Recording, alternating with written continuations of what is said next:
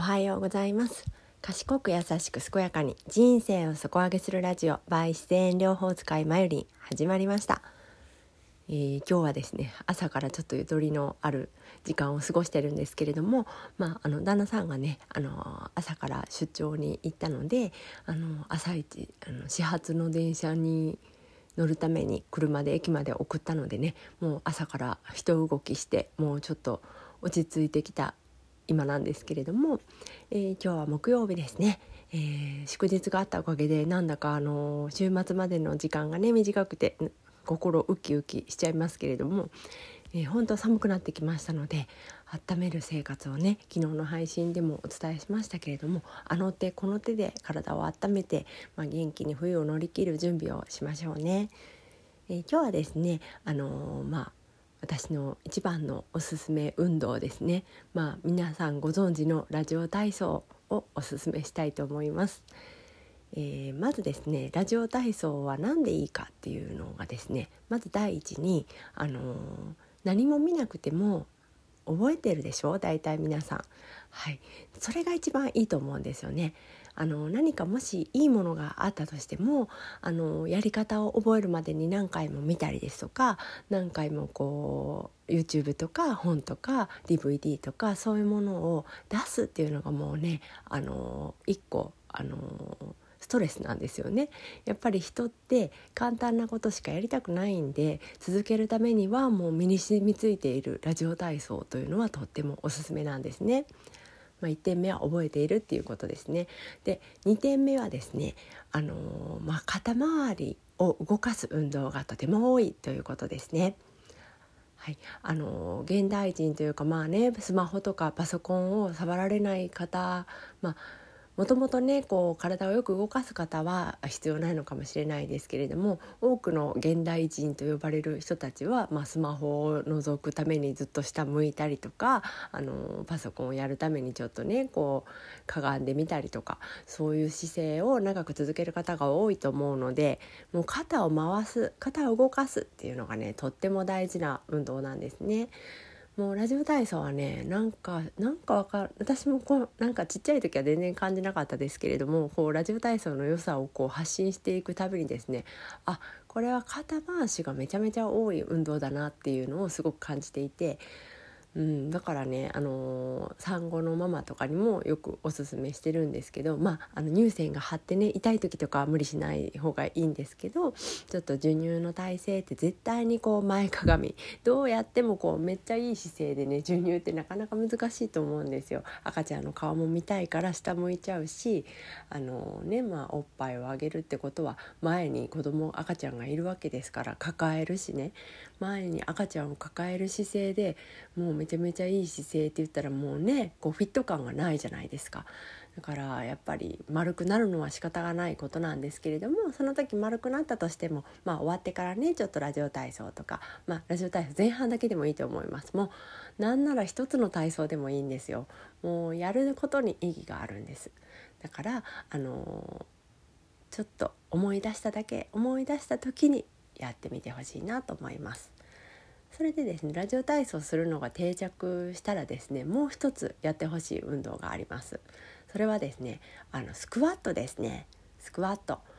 スクワットはね本当に冷え性にはとても有効な運動でですねやっぱり足の筋肉って大きいですよね。やっぱ手の筋肉より太いじゃないですか。うん、大きい筋肉をあの動かして鍛えるっていうことはやっぱり血流の血流を良くしますしあのもうほんと冷え改善に一番手っ取り早いので私もねあの冬のアロマトリートメントはやっぱり自分の手が冷たいと本当にもう一番しちゃいけないことだと思ってるのでちょっと冷たいなと思ったらもうアロマの始まる時間前にですねスクワット30回とかしてますね。はい、もうそれが一番温まるんですよ。まあ、ホットタオルとかを持ちながらさらにスクワットをするっていうことであの手の手のあったかさをねキープしています。で30回もするとねその時はすぐ温まらなくてもしばらくするともうほかほかになってきてもう暖房いらないわぐらいになってくるんですよね。だからあのまあ、ラジオ体操は肩周り重視なものが多いので肩周りのためにしてですね猫背予防とかそういう、まあ、頭痛とか肩こりとかそういう上半身のケアにしてですねあのちょっと下半身がラジオ体操だけだと弱いのでスクワットを取り入れたらいいかなと思います。まあ、スクワットねちょっとあのわざわざするの面倒くさかったり忘れちゃいそうだったら本当に私はもうドライヤーをする時にスクワットしてるのでドライヤーをする時は、うん、なんかねこう同じことばっかりすると飽きちゃうのでまああのスクワットって普通にあの直立してスクワットもあるしあのアキレス腱を伸ばすように足を前後に開いてですねあのアキレス腱伸ばしつつ片方の伸ばしてない方の足をこう曲げることで縦スクワットもできるんですね。縦スクワットをしたりですとか、まあ、普通に直立スクワットをする時はさらに背伸びを入れるとかねもうワンアクションを加えることでさらに負荷を、ね、高めることができるのでいろいろ自分が一番こう自然に取り入れられる時ってどういう時だろうっていうのをね自分の行動からですねあの割り出してもらって私はもうラジオラジオ体操はまあ朝一しますけれどもあのスクワットはドライヤーをする時でヒップアップ体操とかはあの歯磨きする時とかにねあの必ずそのその行為をする時にはセットでするっていうのをあの習慣にしてます。なんかそれをしだすと私ってこうあのお得みたいな あの2個もしてるみたいなあの精神的なねなんか嬉しいところもあるし、うん、ももちろん体にもいいしあのいいことずくめなのでぜひぜひ、まあ、それだけをねやるやる時間ってなかなかねなんかお子さん持ってたりお仕事あったり皆さん忙しいと思うので、ね、なかなかそのために時間を作れないと思うのでもう時間は作るというかもうそのそれをセットにするっていうことですね毎日していることにセットにプラスするっていう考え方で運動を取り入れてもらえたらなと思います。それでね習慣になってきたら、まあ、休みの日とか時間がある日にさらにこう深めていってもらって YouTube とかね今いろんな動画とかあるのでそういうのもしてもらうといいと思います。あと簡単に負荷を高める方法もう一個ありましたラジオ体操でもあのスクワットでも何でもいいんですけれどもゆっくりやるっていうのが負荷を高めますねうんなんかねあのラジオ体操ゆっくりバージョン YouTube でないかなと思ってあの前に見てたんですけれども、まあ、今ちょっと今見直してないから分かんないんですけどまあ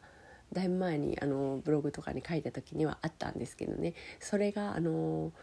私は負荷を高めるためにあのやるって思ってるんですけどその動画を作った方はあの老人ホームのおじいちゃんおばあちゃんとかねあんまり素早い動きが得意でない方向けに作られた動画だったみたいでうん、確かにまあ素早い動きが難しい方にもいいですけれどもあの大きい動きゆっくりした動きの方があの負荷は高まるので、うん、そういう方向けにもいいなと思っておすすめしてます。まあ、ゆっくりするというのもね、まあ、早く早くする早くするのはねその時しん、うん、その時はちょっとわちゃわちゃしんどいですけれどもゆっくりした方が断然こうあの深まるのでゆっくりした運動もやってみてほしいなと思います。